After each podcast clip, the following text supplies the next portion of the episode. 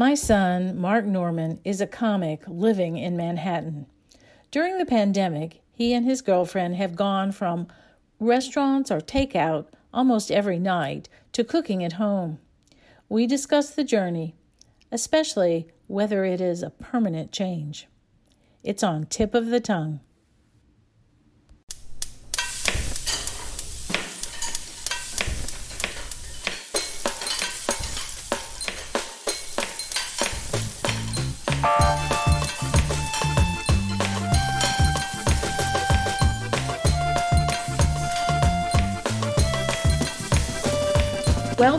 Tip of the Tongue, a podcast on the Nitty Grits Network, where we explore the intersection of food and drink and museums. This is Liz Williams. We're here with my son, Mark Normand. He's a comic in New York, and he's here with us in New Orleans today.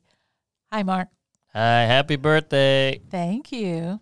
So, you have been part of every single um ep- not episode but every single um, Season. season that we have done. And so now we're starting our third season. And so of course we have to have you again. Uh, hey, good to be back. so tell me what do you miss about new orleans? Mm, well, uh, first of all, you can drink outside, which I always forget in every town when I walk out and get tackled outside of a bar.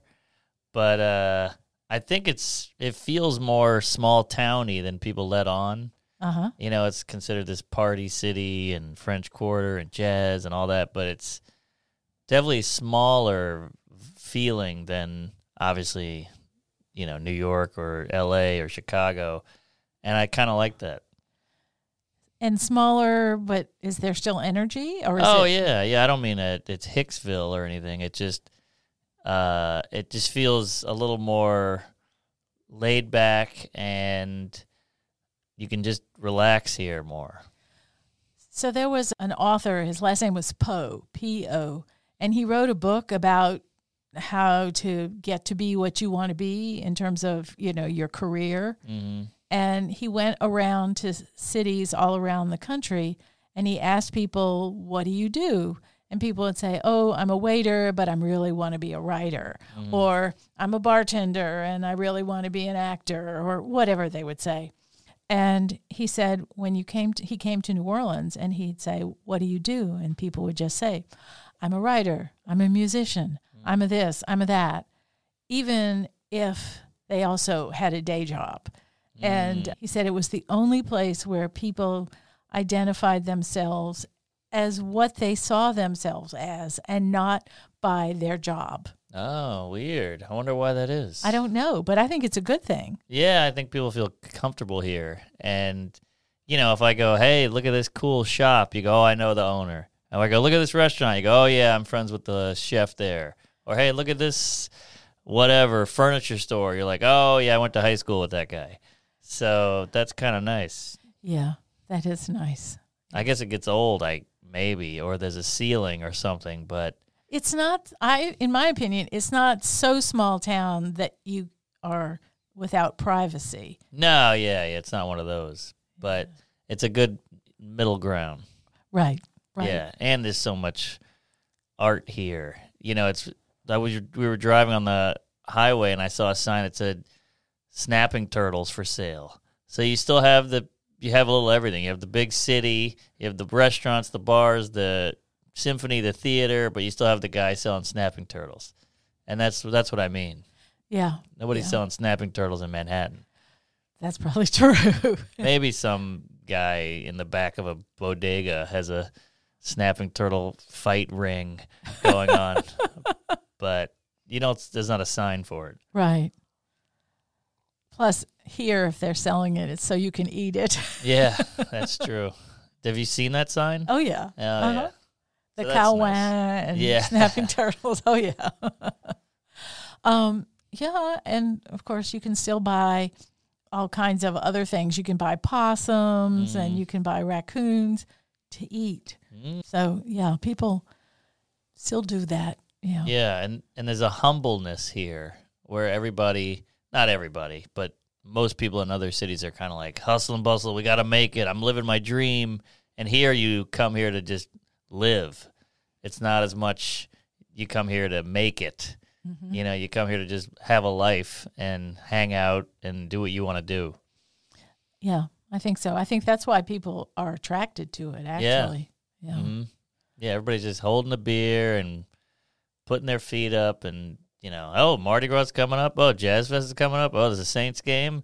Oh, let's go to this new place or old place. Or here's an opportunity to wear another costume. Yeah, yeah, exactly. yeah. Come here to live, not to make it.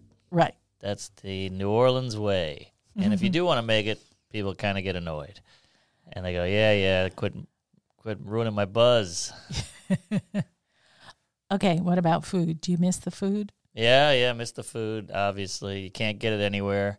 I always say in New York you can get Ethiopian, but you can't get good Creole. But I guess that's also part of why it's fun and different here. That's probably true. Yeah. So, what does bring you to New Orleans this time? Well, I came for the birthday and then set up a few shows in Lafayette while I'm here. For some reason, I sell tickets there. I don't know why. First place I ever did stand up. Really? Yeah, Lafayette. Ah. So it's nice to go back and be able to f- sell out a place. Did you go there to do an open mic hmm from when you were living in Baton Rouge? Yeah. So we drove the two hours or whatever it is and bombed and had a blast and drove back and that was it. You were hooked. Hooked. Okay. So, what else are you working on? Uh, working on a TV show about with puppets. Uh, because I feel like you can get away with more with a puppet. Uh huh. It's supposed to be animated, but it's topical, so there's not enough time to draw all the scenarios. So we went with puppets because it's still not people, but it's still not animation. Right. And we'll see if that goes. But you know, I'm always hawking some show that never gets made. Yeah. I'm waiting for you to do a show about food. I don't know where I would if I did a show about food, it would be a a worse version of Bourdain, Uh, yeah. like okay. a sillier version. Uh huh. Where you you're just trying to eat something weird. Yeah, yeah, exactly. Like I would eat the snapping turtle. Yeah. But that's also been done already too. Yeah, so that's true. yeah. But you could do a whole whole show just eating here. Oh, for sure. Yeah. Everybody goes to Cambodia or something, but you could do it the whole thing here. And then all the people who run the restaurants here are such characters and weirdos and personalities. So you get all that too. Yeah, that's true. Ah, that's why people come here to Yeah. eat. Yeah. And it's been that way for a long time. Yeah. And then they live here. Yeah. so, are you still cooking now that we're still in COVID? Are you are you still cooking at home? Uh, the girlfriend is, and I root her on and cheer because I want to eat it. So I feel guilty that I'm not cooking. So I'll try to chop up stuff or stir or whatever it is. And so, know, do you do the dishes? do the dishes. But now we have a dishwasher. Oh wow! Yeah, not bragging. But uh, it's pretty sad, by the way, that the stuff I will give the dish, the work I'll give the dishwasher. I'm like, ah, I can handle it, and it's just a full bowl of fudge. and I'm like, ah, it can make it, and then it comes out looking the same, but I still give it a shot. Um, but yeah, yeah, we're definitely cooking, and it's getting more and more challenging because you got to keep upping it Uh huh. started with, you know, chicken parmesan or something, which is just pasta and then chicken and then sauce and cheese. And then it became, well, let's try gumbo and then it's dumplings and then it's uh, tom yum soup or whatever. Yeah, but that's that's good. That Yeah. means you get comfortable with it, and you can move to something more exciting. Yeah, well, the weird thing about cooking is it's just a recipe, and yet it's still kind of hard. They tell you exactly what to do, and you can still mess it up. Well, I guess also it depends on what kind of experience you've had. I've seen people where it says um, add two eggs, where they actually put the egg in the whole egg Oh. in the batter or whatever instead of cracking the egg. in. No. Oh yes. Come on. Yes. With the shell? Uh-huh. Wow. But you know, if you've never seen anybody do it, I guess so. just don't know. Yeah. But then it's just little things you pick up. Like I used to scram- eat scrambled eggs, and I would just crack an egg into a pan and start s- spinning it with a fork. And then you see somebody else crack an egg into a bowl and do it, and then pour the bowl into the pan. And you're like, oh, I never knew that's that made a difference, but I guess it does. Yeah, all, it's all about experience for sure. Yeah, like I saw you rolling a lemon and then cut the lemon. I never, I never thought about that. Yeah, but it really does help make it make it juicier. Yeah. Yeah. So always learning, even though I'm almost 40, still picking up the basics. Well, I hope that that never stops. Right? You want to keep learning all the time. Yeah, I guess so. So, if if you could say, "Mom, I want you to cook anything," what would it be? Well, I mean, I would want all the the Creole stuff because I never get it. So that's why I try to push for here for Thanksgiving because you get the oyster stuffing and the turkey gumbo, uh, all that stuff, or some kind of shrimp cornbread or crawfish corn, whatever it is. Yeah, all that's really good. Yeah, because Yeah, when you really think about a traditional Thanksgiving, it's kind of boring. It's kind of bland. that's Mashed true. potatoes, green bean, turkey, maybe a sweet potato, maybe a gravy. Yeah, That's about it. And I hate the sweet potatoes with all the marshmallows Oh, on it. Oh, I, hate that. Yeah, I'm not a big fan of that at all. Yeah. It's already called sweet potato. You got to add candy. And stuffing I like, but it's still kind of like without the gravy, it's just It's just wet bread yeah, to me. salty bread. yeah. Yeah. I uh dad and I were in Germany one Thanksgiving and uh, we were living in Germany, but we went to Switzerland hmm and it was for a Thanksgiving dinner that was being had. So a bunch of people were Americans were having Thanksgiving dinner together in Switzerland. Mm. So of course they couldn't get a turkey, so we had a goose. Mm. and we wanted cornbread dressing with oysters, but they didn't have cornmeal, so they made chestnut dressing, Mm. and they didn't have cranberries, so they made applesauce. I mean, the whole thing was just so different. Yeah. And it was all based on substitutions. And they didn't have pecans, so we couldn't have pecan pie. So they made some kind of a of a torte with hazelnuts. Mm. And all of it was good. It just wasn't traditional in any way. Yeah. How was the chestnut? Well, I like chestnuts, and I had gotten used to eating chestnuts on the street because it was cold there, and you could buy hot chestnuts that they would roast on the sidewalk. You know, um, so I, I I like those, but it's it's like this soft nut kind of thing, and and you mash it, and um, it's more like eating mashed potatoes with stuff in it than it Mm. is like a bread stuffing. that, hmm you know. Yeah. Not for me. So I don't know if I've ever had a chestnut. You hear about it in the Christmas carols, but I don't know if I have I eaten a chestnut. I, I don't know. Can you get them in New York? I mean, I'm sure you can get them, but I just don't. You know, a pecan, cashew, peanut. Right. It's not. It's not like that. Oh, Yeah. okay. It's it. It's kind of soft, Mm. and and I you can get them candied Mm. where they've been cooked in sugar. Um, but if you get those little paper cones that they fill with the, the cooked, I've seen it on the corners, street corners in New York. Oh, okay. I've seen the nuts for nuts guy. Now this is this is just chestnuts, and they'll have some kind of a, a oil bin, you know, Mm. that's got um, fire in it or whatever. Yeah, and they're yeah. Cooking it there. Next time you see one, you should you should get. I'll get it. Yeah, just to try it. you Yeah, know. I'm down to try it. I just don't know where they are. Yeah. Well, just keep looking. Yeah. And down. You'll not just homeless people with their hands being warmed over the over the fire. And uh, um, yeah, try it. It'll be good. All so, right. so, what else are you doing? Uh, just trying to do stand up, podcasting, writing new material. I had a special come out, so now I'm trying to build a new special. Yeah, you're almost at 5.6 million. Yeah, hopefully to get 10 million by Christmas. That it seems almost doable. Yeah. Why not? Yeah. Yeah, we're getting there. But I just worry eventually every American will have seen it. Well, then they'll just have to watch it again. Yeah, I guess so. All right. So I want to know what you think about the restaurant industry and the bar industry in New York and it, the hope for it to continue.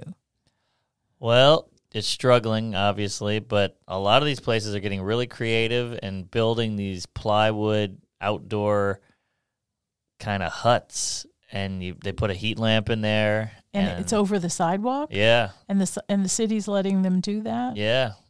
And I heard in England that the government has shut everything down, but they still pay the restaurants. They pay for them Oh. to stay alive. Whereas here, I guess we're we're too greedy for that. We're like, ah, you're on your own there. Right. That's not very capitalist of them. Yeah. So they're trying to make it work, a lot of takeout, and people are trying to support and people want to go out, but it's just too cold and it's too weird. You know, your your food comes out and it hits that freezing cold air and then it gets to the hut and it's not the same and then a hobo coughs on it, then a car backfires and a rat runs by on the sidewalk, so you're kind of like, eh, I don't know if I'm as hungry as I thought I was for these chestnuts. So But what about takeout? Yeah, it's there. and so are you doing much takeout? Yeah, a little bit, a little bit. It just feels weird because those the restaurants are so snazzy and expensive. Then when Uh-huh. you get a a plastic box of whatever, it's not as you feel like, oh, was that worth fifty bucks? Yeah. So it's not the same. The half of it is the candle and the waiter and the whole thing. Right. Because if you have to put it on your own plate and then wash it, it's not quite the same. Yeah, yeah, exactly. So you don't think that people are cutting their prices at all to reflect that? I don't think I don't think they can cut it because they're already struggling. So then they'd be double struggling. I guess I don't know. I guess it's something to to do takeout for cheaper, but I think the thought is, hey, yeah, it's takeout, but we're gonna help you out because you're a f- Because we You know, want you failing to we want you to make it. yeah, exactly.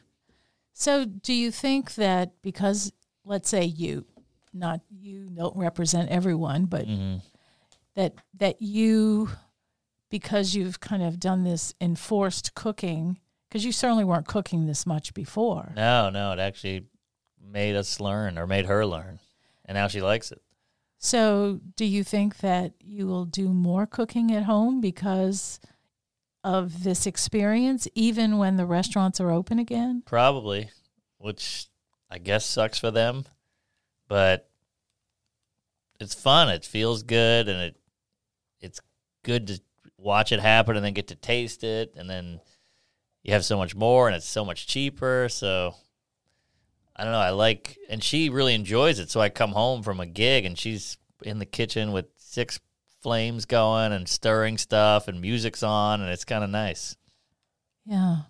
I like going out to eat too. Don't get me wrong, but But I, I think it's really kind of um, a shame as far as I'm concerned. And of course, I want the restaurants to make it. So it's not that I don't want the restaurants to make it. But when I was growing up, you only really went out to eat as a special occasion. yeah. And I think that in today's world or in yesterday's world, um, before COVID, people went out to eat regularly. Oh, especially there. Yeah, especially in New York, and uh, and so for me, I'm really happy to see people wanting to cook at home, hmm um, and not see it as a drudgery, but see it as something that's pleasant. Yeah, and uh, maybe it's had a resurgence, Yeah, but it needed that. It's kind of like podcasting, how TV and movies and YouTube, and now we're kind of back to radio. right. You know, I don't know what kicked it back in, but I think everything kind of is cyclical and it just keeps coming back. So even if something is, you know, you see a lot of guys who only listen to vinyl. Right. You know, it's the same thing. Some Yeah. people like going the old school route, and now cooking is having a a resurgence. Yeah. Yeah. Yeah. And I I think it's uh it, it's kind of a nice thing because it gives you an opportunity to actually control your food. Yeah. Yeah, and they say you take in half the price and half the calories when you cook at home. Yeah, I can believe that. But it used to be that, you know, in the recent past, that cooking was almost this thing you had to do when there was a downturn in the economy. So everyone was doing it just to save money and saying, oh, I can't go out to eat as much. I don't have the same amount of disposable income because of this downturn in the economy based on whatever.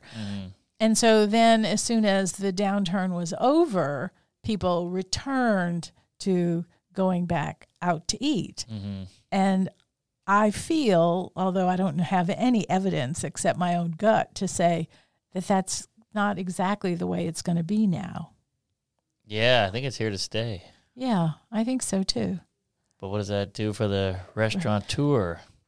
Well, in New Orleans, I, I see it a little bit differently because our economy is so based on tourism. And then you really have to go out to eat because you're not living somewhere. You don't have the tools to mm. cook for yourself. So those are people who are going to continue to go out to eat. But for those places that had a person who eats there once or twice a week just because, or, or a family, or, or picks up takeout and takes it home once a week or whatever, Mm. I, I think that that may change. Yeah, I think so too. Maybe if some guy could figure out, or some person could figure out a way to have you come to a restaurant and cook. Because if everybody likes cooking, I don't know. Maybe there's some business model there But to combine them. but if you and May weren't together, um, and you were living alone, what would you be doing now? Would you be buying frozen dinners, or what would you be doing? I would probably be doing the bare minimum of cooking scrambled eggs, oatmeal for breakfast, and then, uh, you know, I'd buy like a rotisserie chicken Mm-hmm. and then pick away at that, or lunch meats, or a s- bunch of frozen steaks, Uh huh. stuff like that. So I would probably start cooking more, but it'd be pretty Basic. basic and just get me fed and keep moving. Uh huh. So this way, you get the benefit of somebody who's enjoying the experimentation. Yeah, yeah, exactly. And it's paying off. I mean, we'll go. She'll get a recipe, and then it'll be some weird plant you'd never heard of in some Thai dish. Uh huh. So we have to go to the Thai place, and Uh-huh. they're like, "Oh, we don't have it, but there's a weirdo guy on Canal Street who's seven thousand years old and wearing a robe." And he's got it. So you got to tell him you know me, and he doesn't speak English. So that's the whole thing. But that's part of the adventure. that's part of the adventure. I, I like that. Yeah. Yeah. I I had did something like that in uh, Chalmette. I had to find a tortilla press, Mm. and I thought, where am I going to find a tortilla press? And so I went into this little check cashing place where they um, send money on wires to different places, and I asked them if they knew where I could find a tortilla press. They gave me two places. Oh, and wow. so I went to the first place and they said, "Oh, we sold the last one. We're waiting for a new order." And then and we had to do it all in Spanish, but um, they sent me to another place and I got one. Wow. Yeah. So, but couldn't you just go online, or you wanted to find? I wanted it right then. I didn't want to wait. You and uh, you know, I figured that it would be so expensive to ship it. It would cost as Oh, yeah, much because that's it's so heavy um, as the actual press, you know. So, where did, where did you go? there's a little place on um, Judge Perez uh, Highway, and uh, it was called Perez. Mm. And uh, so I went in there and got the tortilla press, and then I bought other stuff there too because they had ingredients that I was looking for. So And is it a metal? yeah, uh-huh. Oh wow! So was it super expensive? it was about fifteen dollars. Oh, that's pretty good. yeah, and then I made tortillas. Wow. See, that would be a good show if you film that whole journey and then the tortilla making. Right, that would be, and then eating them. Yeah, Yeah. yeah. that would be fun. Yeah, Yeah. that's a good web series. Mom finds odd items and cooks with them. Yeah. Mom hunt or something. I did the same thing when um, dad had to go to a clinic. And of course, because of COVID, I couldn't sit in the waiting room. So all I could do was drop him off. And then I had to pick him up. And they, they called me when he was ready. Mm. And so I decided to take a walk around the neighborhood where I was. And I found a, um, a Pakistani store hmm and I went in there and found all kinds of fabulous foods.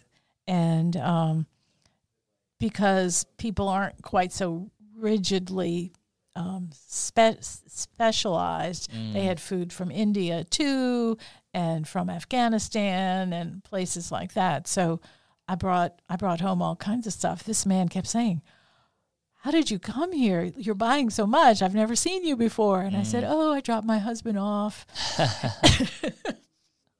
and I was buying some uh, some fresh turmeric, hmm and uh, and I had a, a a bunch of cilantro, and uh, they called me that Dad was ready and I should go and pick him up, and so I said, "Okay, I'll be there in a minute," and he said, "Oh."